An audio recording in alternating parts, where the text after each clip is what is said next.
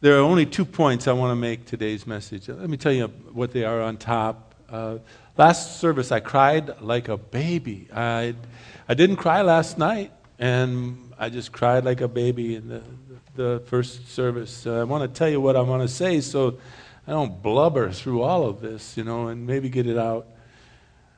But there's two points that I think are imperative. This song, How Great is Our God, really fits it fits in with my spirit of wondering how great is he to me? What does he mean to me?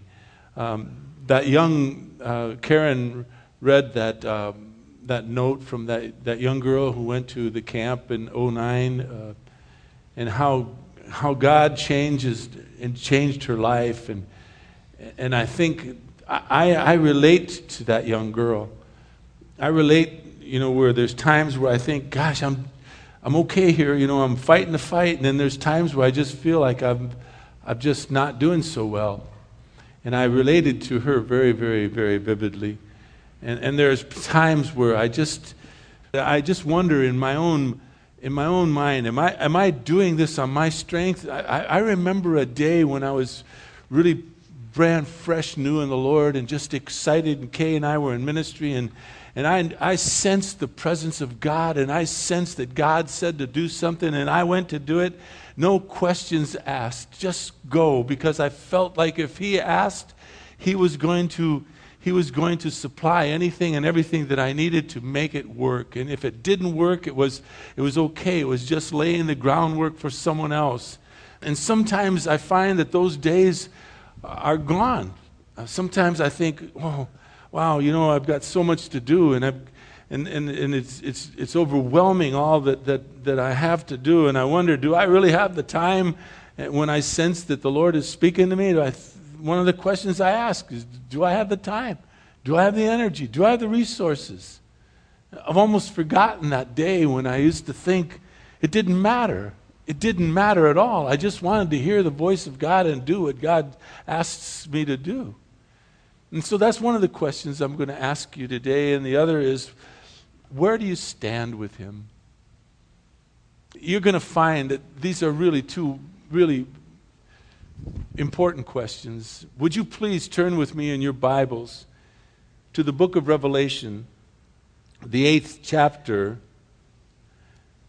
If you recall, what has taken place is there has been a there has been a a point of rest, if you would, between chapter 6 and now this chapter that we've just begun, chapter 8. In chapter 6, we were looking at the seven seals of God, the judgments of God. Remember, the first four seals were horsemen. There was the, the, the, the guy that ran off in a, uh, the white horse, which was a f- false peace. And then after him came the red horse, which was the horse of war. And then after the horse of war was the black horse, which was the horse of, of famine. And then, fourthly, there came the fourth seal, the fourth horse, was, which was an ashen horse, which was death, and a quarter of the earth was killed. It's a terrible, terrible time. And then all of a sudden, there came this, the fifth seal, and, and then the sixth seal.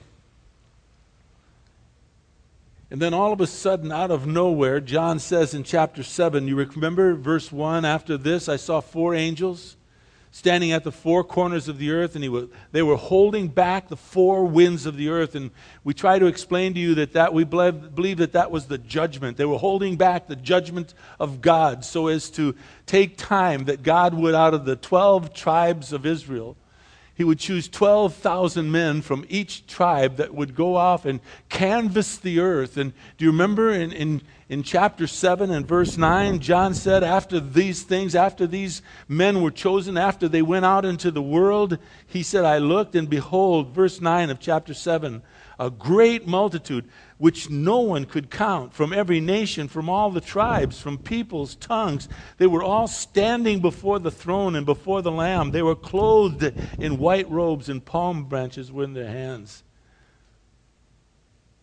And they were crying out, Salvation unto the Lord. It's an interesting place in Scripture And what is going to happen from chapter 8 forward is, as I've tried to explain to you over and over again, the study of this book, the book of Revelation, is a bumpy ride.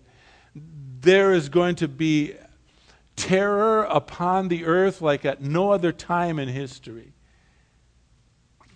And what I want to try to explain to you is what the, the, the, the commentators, commentators write concerning this place in Scripture is it's though no one, after chapter 7, no one comes to the Lord anymore. If there are any, they're few and far between. And what I want to do is try to explain that to you. Would you please read with me chapter 8, verses 1 through 6? But we're only going to look at two questions. Do you hear his voice? Where are you standing? John writes in verse 1 And when he broke the seventh seal, there was silence in heaven for about half an hour. And I saw the seven angels who stand before God, and the seven trumpets were given to them. And another angel came and stood at the altar holding a golden censer. And much incense was given to him that he might add it to the prayers of all the saints upon the golden altar which were before the throne. And the smoke of the incense with the prayers of the saints went up before God out of the angel's hand. And the angel took the censer and he filled it with the fire of the altar, and he threw it to the earth, and there followed peals of thunder, sounds and flashes of lightning, and an earthquake. And then it says in verse 6 the seven angels who had the seven trumpets prepared themselves to sound them. Please pray with me. Father in heaven above, if ever there was a place in Scripture, and I know, Father, I say this too often, please, please forgive me, but if there ever was a place that I would love for the people to hear exactly what you want to say to us, it would be today. Lord, I, I, beg of you that you would move me aside, that, that there would be no trace of, of myself in this message, but rather that we would hear from your heart, that you would speak to each of us as I believe you have spoken to me this week. That we would hear you as clearly as, as possible. And Father, that you would that you would move upon our hearts. And where we need to be convicted, Father, I pray that you would convict us. And where we need to be comforted, Father, I pray that you would comfort us.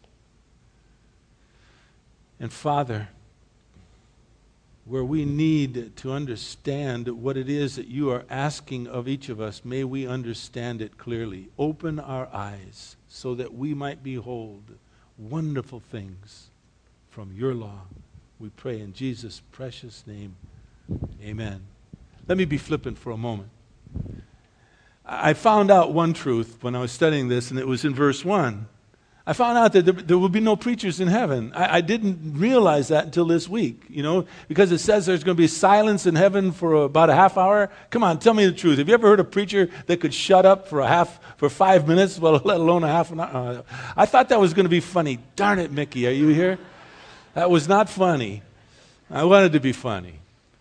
Seriously, seriously, let's get to the point. We've come to a very, very terrible place within the Word of God.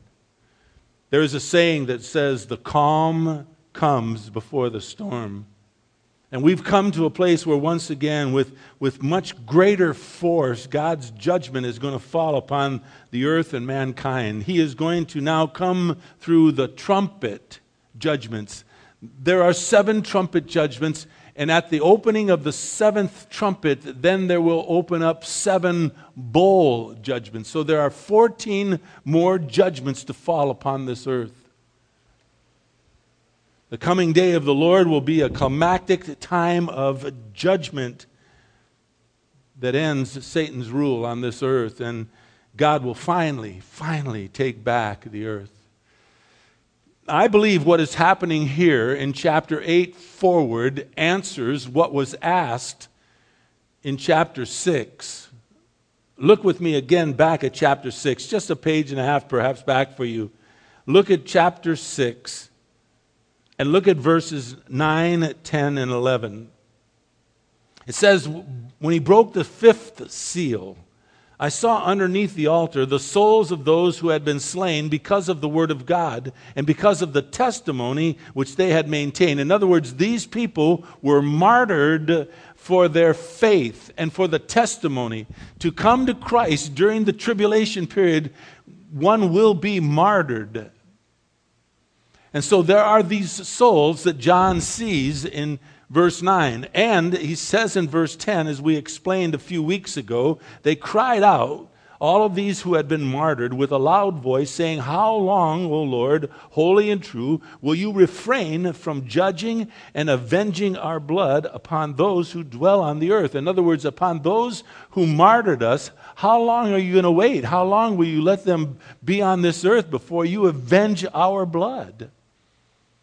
And God says to them, in verse 11, to each of them was given a white robe, and they were told they should rest for a little while longer until, until the number of their fellow servants and their brethren who were to be killed, even as they had been, in other words, martyred just as they had been martyred, until that number would be complete. Well, I believe this answers the question of those who are there before the altar of God. How long, O God, will you refrain from avenging and judging our blood upon those who dwell on this earth? The first four seals, as I explained, brought false peace, war, famine, and death. As horrifying as those first four seals were that we studied in chapter 6, they paled in the comparison to the terrors of the sixth seal. Do you remember the sixth seal? You remember what took place? The people actually cried out during the sixth seal. Look at back at chapter 6 if you would. Look at verses 16 and 17. They cried out and said to the mountains and to the rocks, Fall on us. Hide us from the presence of him who sits on the throne and from the wrath of the Lamb. For the great day of their wrath has come, and who is able to stand? And we answered, Nobody. Nobody can stand before God. Once that day comes, no one is able to stand. And so they're asking for the rocks and the mountains to just hide. Fall on us, hide us from his presence. Well, you see, from this point forward, we see that they can't hide. They will be judged and from this point forward, chapter 8, and moving forward, we're going to see that very few, if any, come to Christ anymore. You know, I found very, very peaceful. I loved chapter 7 because, like you, perhaps, I have many friends who I'm not sure if they're believers or not, family members, that I don't know if they're saved or not. And I found really peace about chapter 7, believing that, that if this is the day, if this is the time in which the Lord might come back, and, and who knows, we don't know, but goodness, look around. I mean, what's happening to this world in which we live? I mean, how many times are you going to hear them ask on television, do you think that what's happening in Europe is going to happen in our streets? Do you think there's going to be rioting? Let me answer that for them. Yeah. Yeah, there's going to be terrible rioting. Except there's going to be a difference. We've got guns. They're riding without them, throwing rocks. It's going to be horrendous what's going to happen here in the United States of America. If these are the times, if these things are moving the way it appears it's moving, people becoming so frustrated, we become so polarized. We're, we're not a, hardly a nation of people anymore. We're, we're, we're, look, we're seeing what, is, uh, I'm off the subject. But we're seeing what's happened to this world that, that has taken God out of it, out of our schools, out of our. We're seeing what's happening. And so, what is happening to this earth in which we live? And, and so I worry for those that don't know the Lord. If, if this is the time and we will be raptured, I, I found peace for, with chapter 7, knowing that there were myriads, myriads, and myriads of people. So many, John says, I couldn't count them all. That, I'm praying that there's some of my friends and some of my family members, if this is the time, that will come to believe and trust in Christ. And will be martyred for their faith, but at least they'll be in heaven. But I want you to see what is said from this point forward that we will get to in time. But but it's important for the message today that you read this. Turn ahead with me to chapter 9, would you please? And then we'll go to chapter 16. These are, these are what's going to be happening. These are events that, that will be happening during the, the trumpet and bowl judgments that are coming upon this earth. We, we will study it in time. But I wanted to jump ahead with you for a moment. Look what it says in, in Revelation chapter 9 and verse 6. It says, In those days, men, men and women, will seek death and they will not find it. They'll long to die, but death will flee from them. In other words, they are going to be so miserable that they want to die and they can't. Turn ahead to chapter 16 and see what their reaction will be to this time the wrath of God. In chapter 16 and verse 9, it says, men and women were scorched with fierce heat. And what did they do? They blasphemed the name of God who has the power over these plagues. And then what happened to them? They did not repent. They did not repent so as to give God glory. They blasphemed his name and they did not seek forgiveness. They did not repent. Look at verse 11. Likewise, they blasphemed God, the God of heaven, because of the pain and their sores. In other words, they were seeking to die. It hurt so badly. The, the sores and the pain was so bad, they wanted to die, but they couldn't. Death fled from them. So, what did they do? They blasphemed God and they did not repent of their deeds. Back to chapter 8, please. Why do I jump ahead and read you this? Well, it appears that people will not repent any longer. It, appear, it appears that people will not come to Christ anymore. It appears that the Holy Spirit has stopped drawing people to our Savior Instead, now mankind simply and purely blasphemes God and does not seek repentance for what they have done wrong. Jesus warned, warned of this. Look at John chapter 6. Matthew, Mark, Luke, John. Back in the New Testament, the fourth gospel in. Look at John chapter 6 for a moment. Hold your place in Revelation 8. We'll come back. Watch what Jesus Christ warns to mankind in John chapter 6, verse 44. He says, No one can come to me unless the Father who sent me draws them, and I will raise them up on the last day. Jump ahead, look at verse 65 as he reiterates his point. Jesus said, For this reason, I've said it to you. No one can come to me unless it has been granted him from the Father. Now, what I want you to do is to think with me. I want you to not sit here for this half hour. I want you to think for a moment what's taking place here in the book of Revelation, but further, what's taking place in our lives as human beings now right here on this earth. If, if this is not the time just before the rapture, still it is the time. What's happening in your life and my life as we go through this process of, of what is God saying to us? No one can come to me unless it has been granted to him from the Father. Back in Revelation chapter 8, I want you to think with me. It seems strongly appears that God has said enough. Enough now.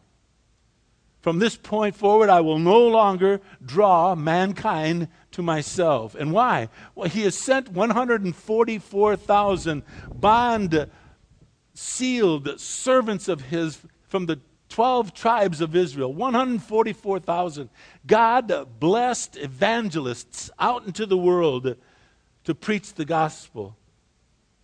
And during this time in chapter 7 that we studied, he stopped the four winds, the judgment, if you would, giving as many as would come to him time to trust in Him through faith and repent of their sin. He gave everyone an opportunity to repent. But from chapter 8, as we're going to see forward, there are nothing but terrible judgments that hit the earth, and men will then begin to start blaspheming God, and they will not repent of anything that they have done wrong. Have I ever told you the three saddest words I ever I've found in Scripture? To me, the three saddest words. I, I think I've preached to you before, but uh, this is more of a topical study. It's a, it's a I remember doing it in the locker room. I remember speaking to uh, the baseball and football teams about this because uh, there would be different speakers we would have from week to week. And so we weren't going through the Bible, we were doing topical studies. And I, I preached on this. Would you turn with me to Matthew, please? Matthew chapter uh, 15. I want to show you three of the saddest words in all of Scripture.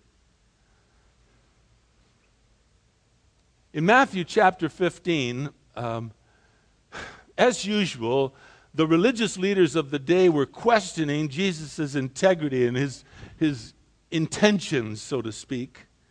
He's already told them everything about himself, but they wanted more. It's like most people that, that, that are searching about God. They, they know everything they need to know, but they, they want more. They, they want more information. So in Matthew chapter 15 and verse 1, the Pharisees and the scribes, they come to Jesus Christ and they say to him in verse 2, Why do your disciples transgress the traditions of the elders? The elders meaning themselves. Why do they not do what the religious leaders tell them to do? They don't even, here's what they don't do they don't wash their hands when they eat bread. Jesus must have just shook his head, looked at them, and he did what he always did. He asks them a question upon their question. He says, Well, then why do you yourselves transgress the commandments of God for the sake of your, note that, I underline in my Bible, your tradition. Not God's tradition, but your tradition. You'll note here at this church, we don't have a lot of traditions because there are not a lot of traditions to follow. There is only really traditions to follow that are written within these pages. This is what we ought to follow. This is our rule and regulation as a church. So he says, Why do you guys transgress the commandments of the law for the sake of your tradition? Let's jump to the chase. Look at verse 7. He calls them hypocrites. I absolutely adore Jesus Christ. Everybody says, Oh, you got to be so sweet. Don't be so, don't say nothing unkind to someone, really. Really. Oh, God wouldn't. Oh, really?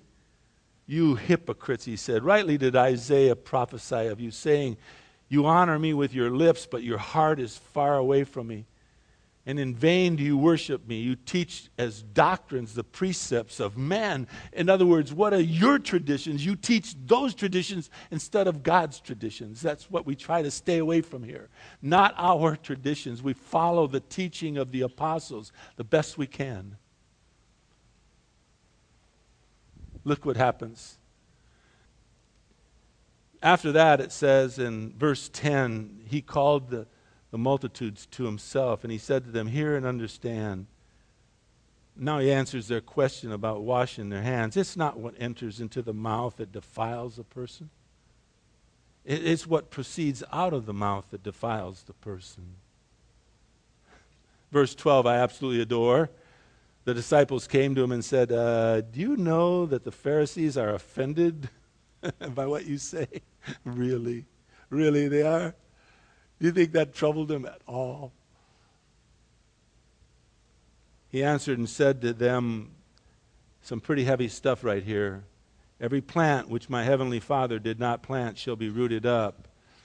All those that my Father draws to me will come to me. You cannot come to me unless my Father draws you. you you've got to remember this.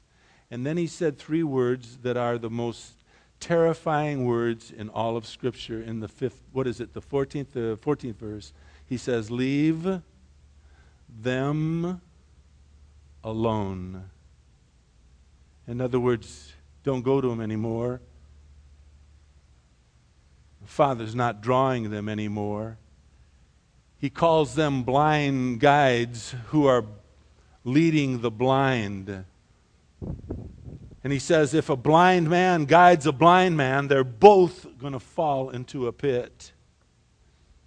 In other words, what Jesus is doing is leaving these guys alone, and he is going to others who would not reject him. First point I want to make to us today. It's a warning to those of us who have trusted and believed in Jesus Christ as our Lord and Savior. And is also as a warning to those of you who come here and are still seeking, still wondering, should you give your heart to Jesus Christ or not? And you still try and wrestle through that problem, that, that question in your heart. Do you have enough information? Do you know enough to, to give your heart to Him? And you're, you're wrestling through that. I want to say to believer and seeker alike don't become so hardened to God's word, God's voice, God's call upon your life that you keep saying to Him later. For those of us who are believers, God is perhaps saying to you something that is critical in your life. He is saying to you, I want you to do this or that or the other. I don't know what He's saying to you, but He is saying something to you perhaps even at this moment. And maybe you're saying to Him, I don't, I don't have the time right now. I don't have the finances to do what you're asking of me right now. I don't have the, the ability, the, the intelligence to do what you're asking of me right now. And you say, I'll do it later. And we deny what I said at the very beginning of this message, and that is we deny the fact that if God calls you or me, He will supply everything that is needed to make us successful at what He wants us to do. And for those of you who are seeking after the Lord, let me just share with you. Listen closely, please. Jesus Christ is God. He said he was God. He told everyone he was God. He, he proved that he was God. He went to the cross and he shed his blood upon the cross for the forgiveness of your sin. And then he died on the cross and they buried him. And three days later, three days later, he rose from the dead to prove to you that he is exactly who he says he is. You don't need any more information than that. You need now to trust in Him for the forgiveness of your sin and just walk with Him and see, see what it means to be a believer. Stop putting Him off and saying, later, later, later, I want more information. I'm not sure I've got it all yet. You will never get it all. Never. Come to Him, trust in Him. Believer and seeker alike alike. Stop telling him later. It might come, it might come a time where he says, Enough. Enough. I've warned you. I've called you enough. Now I'll leave you alone.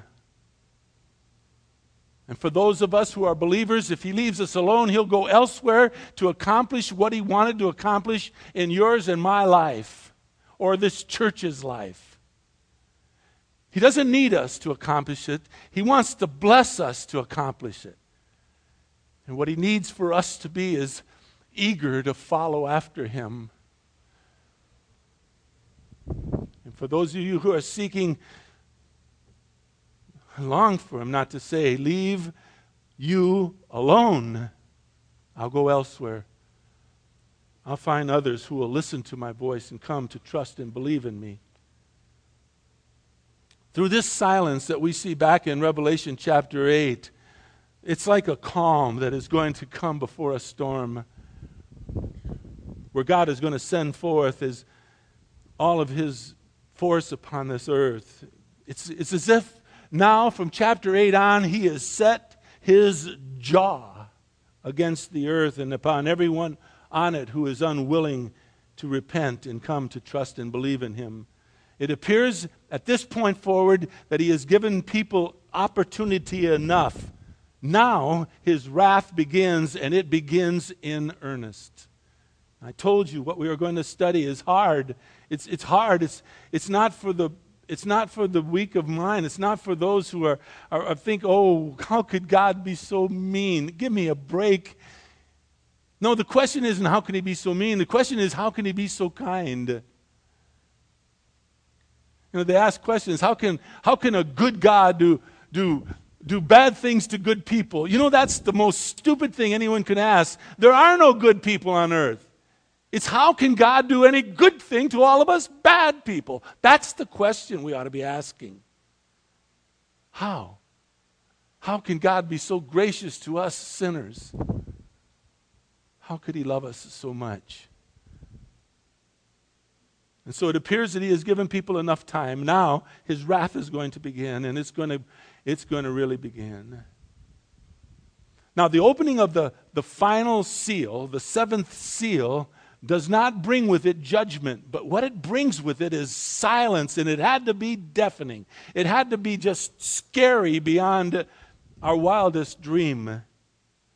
But with that seal comes 14 more judgments. There are the trumpet, seven trumpet judgments. And at the seventh trumpet judgment, when that judgment is opened up, then seven bowl judgments will come after it. 14 more judgments. And during that time, as we've just read, people are going to be begging to die and can't. And they'll be blaspheming God and they will not repent. The seventh seal is broken, silence. Up to this point in heaven, there's plenty of noise, wonderful noise, the joyful noise of of the angels and, and all that were there. And there are also the sounds and the peals of thunder and loud voices, we are told over and over again. But all of a sudden, silence. The implication of this silence is that both the redeemed, those who are there who have accepted Christ, as well as the angels, are now reduced to silence into anticipation of the wrath and the judgment of God that is going to come on this earth. There are so many places in scripture but habakkuk says it the best. Habakkuk 2.20 says the lord is in his holy temple and let all the earth be silent before him and what john sees in verse 2 of chapter 8 are seven angels again in chapter 1 verse 4 he saw them in chapter 1 verse 20 chapter 2 verse 1 chapter 3 verse 1 and chapter 5 verse 6 he saw these angels but i want you to note something about them that is imperative for the rest of this message Look at verse 2, please, of chapter 8 of the book of Revelation. It says, And I saw the seven angels who stand before God. I want you to stop at the word stand before God. The verb in verse 2, in the Greek, stand before God is in the perfect tense. What it means, it indicates that these angels were in the presence of God Almighty and had been there waiting and standing before Him for quite some time, waiting for His command so as to do His will. One of the angels, more than likely, was Gabriel. In Luke chapter 1, verse 19, Luke comes to uh, Zacharias, I think it is Yes, Zacharias. And listen to what Luke, uh, what Gabriel says. He says, "I am Gabriel," he says to Zacharias, "who stands before the presence of my God." I believe Gabriel was one of these angels. I am Gabriel, who stands before the presence of my God. I want you to close your Bibles now, and I want you to think with me for a moment. Please. We've got five more minutes maybe. I want you to think with me. I'm going to ask you two or three questions, and I want you to think through these questions. I want to ask you when, when, to the best of your knowledge, can you figure out when is it that you came to know Jesus Christ as your Lord and Savior? Do you remember a time? Do you remember a place? Now, I'm not saying that it is critical for you to know. I'm saying it is critical that you know deep within your very spirit that you have given your heart to Jesus Christ. The time, the place, and the date, maybe you don't know. For me, I'm very fortunate. I'm a lot like that young girl that wrote that note. I need him, my Lord, because there are times where I feel like I've so let him down that I feel miserable about myself. And I, I, what I do normally is I turn to the back of my Bible I don't go to the middle of it. I don't go and read in there. I go and I look in the back, and I writ, wrote down in the back of my Bible that I came to trust and believe in Jesus Christ as my Lord and Savior on March the 12th, 1973, in Honolulu, Hawaii, at 3 o'clock in the afternoon. I needed that. I need that today. I need that at the time when I feel like I'm anything but a Christian. I'm not acting like I, a Christian. I'm not acting like I ought to be. I'm not acting like the man that I proclaim to be, a Christian believer. And I need to go back and read. But maybe you don't need that. I do. I do. I'm asking you do you know that you are a believer? If you do, in all the time that you've been a believer, let's say it's been a few days, let's say it's been a few weeks, let's say it's been some months, let's say it's been years. Can I ask you, where have you been standing during this time? Near Him, at His beck and call, or off? Away, just kind of removed. Or, is it that you come and you go? You're with him once in a while and then boom, and you go away, kind of. Kind of that roller coaster Christian, that carnal Christian. Sometimes you're there and sometimes you're not so there. Which are you? Or worse, are you the one that's ordering him around? Are you the one that when trouble hits, you say, hey, big guy, Come on, help me out here. I'm in a mess. I need you. And you call upon Him to be at your beck and call. Which is it? Or are you like Gabriel, who can say, I am Gabriel and I stand in the presence of my God? I want to be that man. I want to say, I am John. I stand in the presence of my God. And I am not here for him to come and go as I please. I am here living on this earth to be his servant, to stand in his presence, ready at his beck and call. And when he calls on me, I don't say, Oh, your timing is just the pits. You don't know how busy I am. How about next week, say Friday? My best friend in life, one of no no, one of my very best friends in life. Friday called me and it's one of those calls, you know, you get on a cell phone that's garbled, and I could tell something was up, something was wrong, and I said, Mel, I can't hear you. I, have got to call you right back I, because this sounds like it's serious. And I called him back, and I was right. He had told me that uh, he went to get his annual checkup, and doctors found a something on his back, and it's it's cancer, and it's it's serious. I just talked to him right now in between the services. I asked him if he wants me to come to Texas. You keep saying no. But he's going to go under the knife Thursday. And they're going to find out how bad it is. And he asked me something. He says, Would you uh, pray for me? And of course, I said, Gosh, Mel, you don't know how busy I am. I mean, I just, I can't right now. How about next week? I, I might have some time. Uh, no, of course, I dropped everything I was doing and I, I prayed for him and wept. Look at if a friend asks me to pray and I pray for him and I feel a sense that I want to pray for him right away, how much, how much more do you think the Lord wants to hear from you and me and when we stand at his, at his ready? he doesn't even have to wonder if we have cancer. He knows. And He's already caring for us. Last week, I think it was, I went to see my grandson in a swimming meet. It's more fun than I deserve. And he did pretty good. And uh, he won a couple races and stuff. And And uh, when the races were over, he came and he sat down. He came by us where we were all the family was sitting, and he said, "Daddy, Daddy," my talking to my son. He says, "I want to sit right next to you." And I thought, that's really sweet. So I called up my son a couple days later and I said, Man, I said, thanks. What a great time. I said, You know what I loved about that the most? And he says, Yeah, that he won the butterfly. Huh? That because as a kid, six years old, that was hard. I said, Oh, yeah, that was wonderful.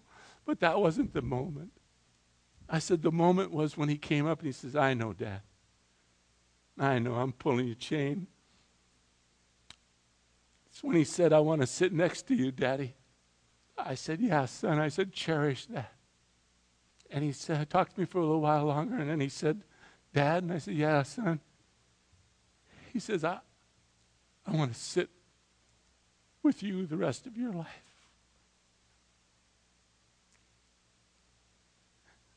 That was some of the nicest things my son has ever said to me.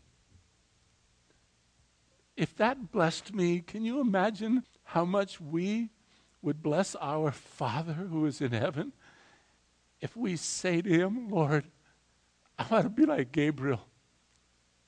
I want to stand at your, rec- at your ready. I want to stand at your beck and call. I want to be your man. And when you call on me, I want to say, Here am I, Lord, send me. Here am I, Lord, use me. Here am I, Lord, what is it you want? Rather than saying, Gosh, you have no idea how busy I am. The lesson that we learn from this place in Scripture, just this couple of verses, is, is amazing. The most harshest words you'll ever hear, if you, I pray that you'll never hear them, is that the Lord would say about you, leave him or her alone. The most beautiful things you can hear is to, is to be a person who will stand with your Lord.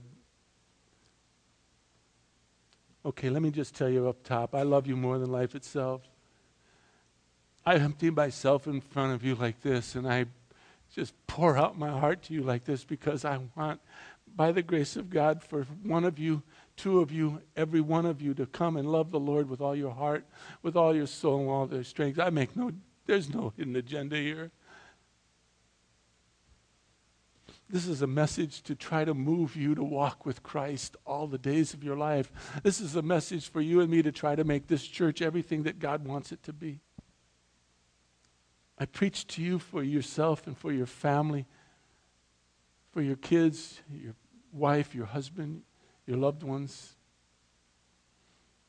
It's because the reason I preach to you is because I preach it to myself every time I prepare a message, it's not for you. It's never been for you. Not one time, not one day has it ever been for you. I always preach every message I ever preach unto the Lord for me. For me. And if it touches your heart, thank you, Father. Father, I do thank you with all my heart for who you are. Lord, uh, saddest words in the Bible, I believe, are those three that you uttered to those religious hypocrites when you simply said, Leave them alone. Oh, my goodness. None of us want to hear that. But here we come in chapter 8 of this book of Revelation, and we note that from this point forward, there's hardly a soul that we can see that'll come to believe and trust in you. It's almost as if you said to them, Leave them alone. You've given them 144,000 of your blessed Jewish men to preach the gospel. Myriads came, some did not. It's like everything else. Some believe, some don't. For those of us that believe, Father, may we stand at your beck and call, trusting in you and you alone, that your timing for us is impeccable. So bless us, Father, please. In Jesus' precious name, bless us. I love you all more than life itself, more than life itself. Thank you for being a part of this church. I pray you have a wonderful week. I will see you next week. We'll start off with chapter 8, see what it has to say to us.